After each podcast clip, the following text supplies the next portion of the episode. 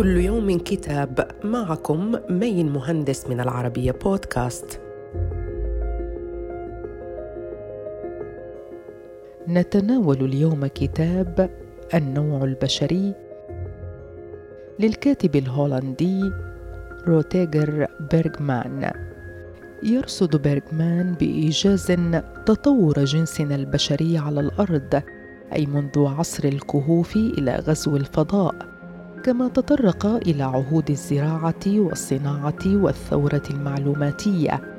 اعتمد الكاتب منهجا شموليا مستعينا بأدلة بحثية وعلمية.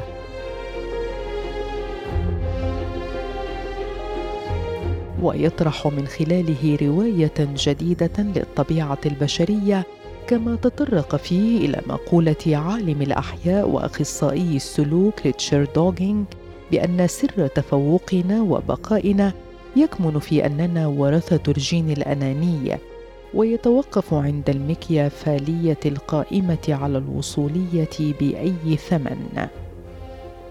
صدر الكتاب عن دار بلومزبري للنشر وإلى اللقاء مع كتاب جديد.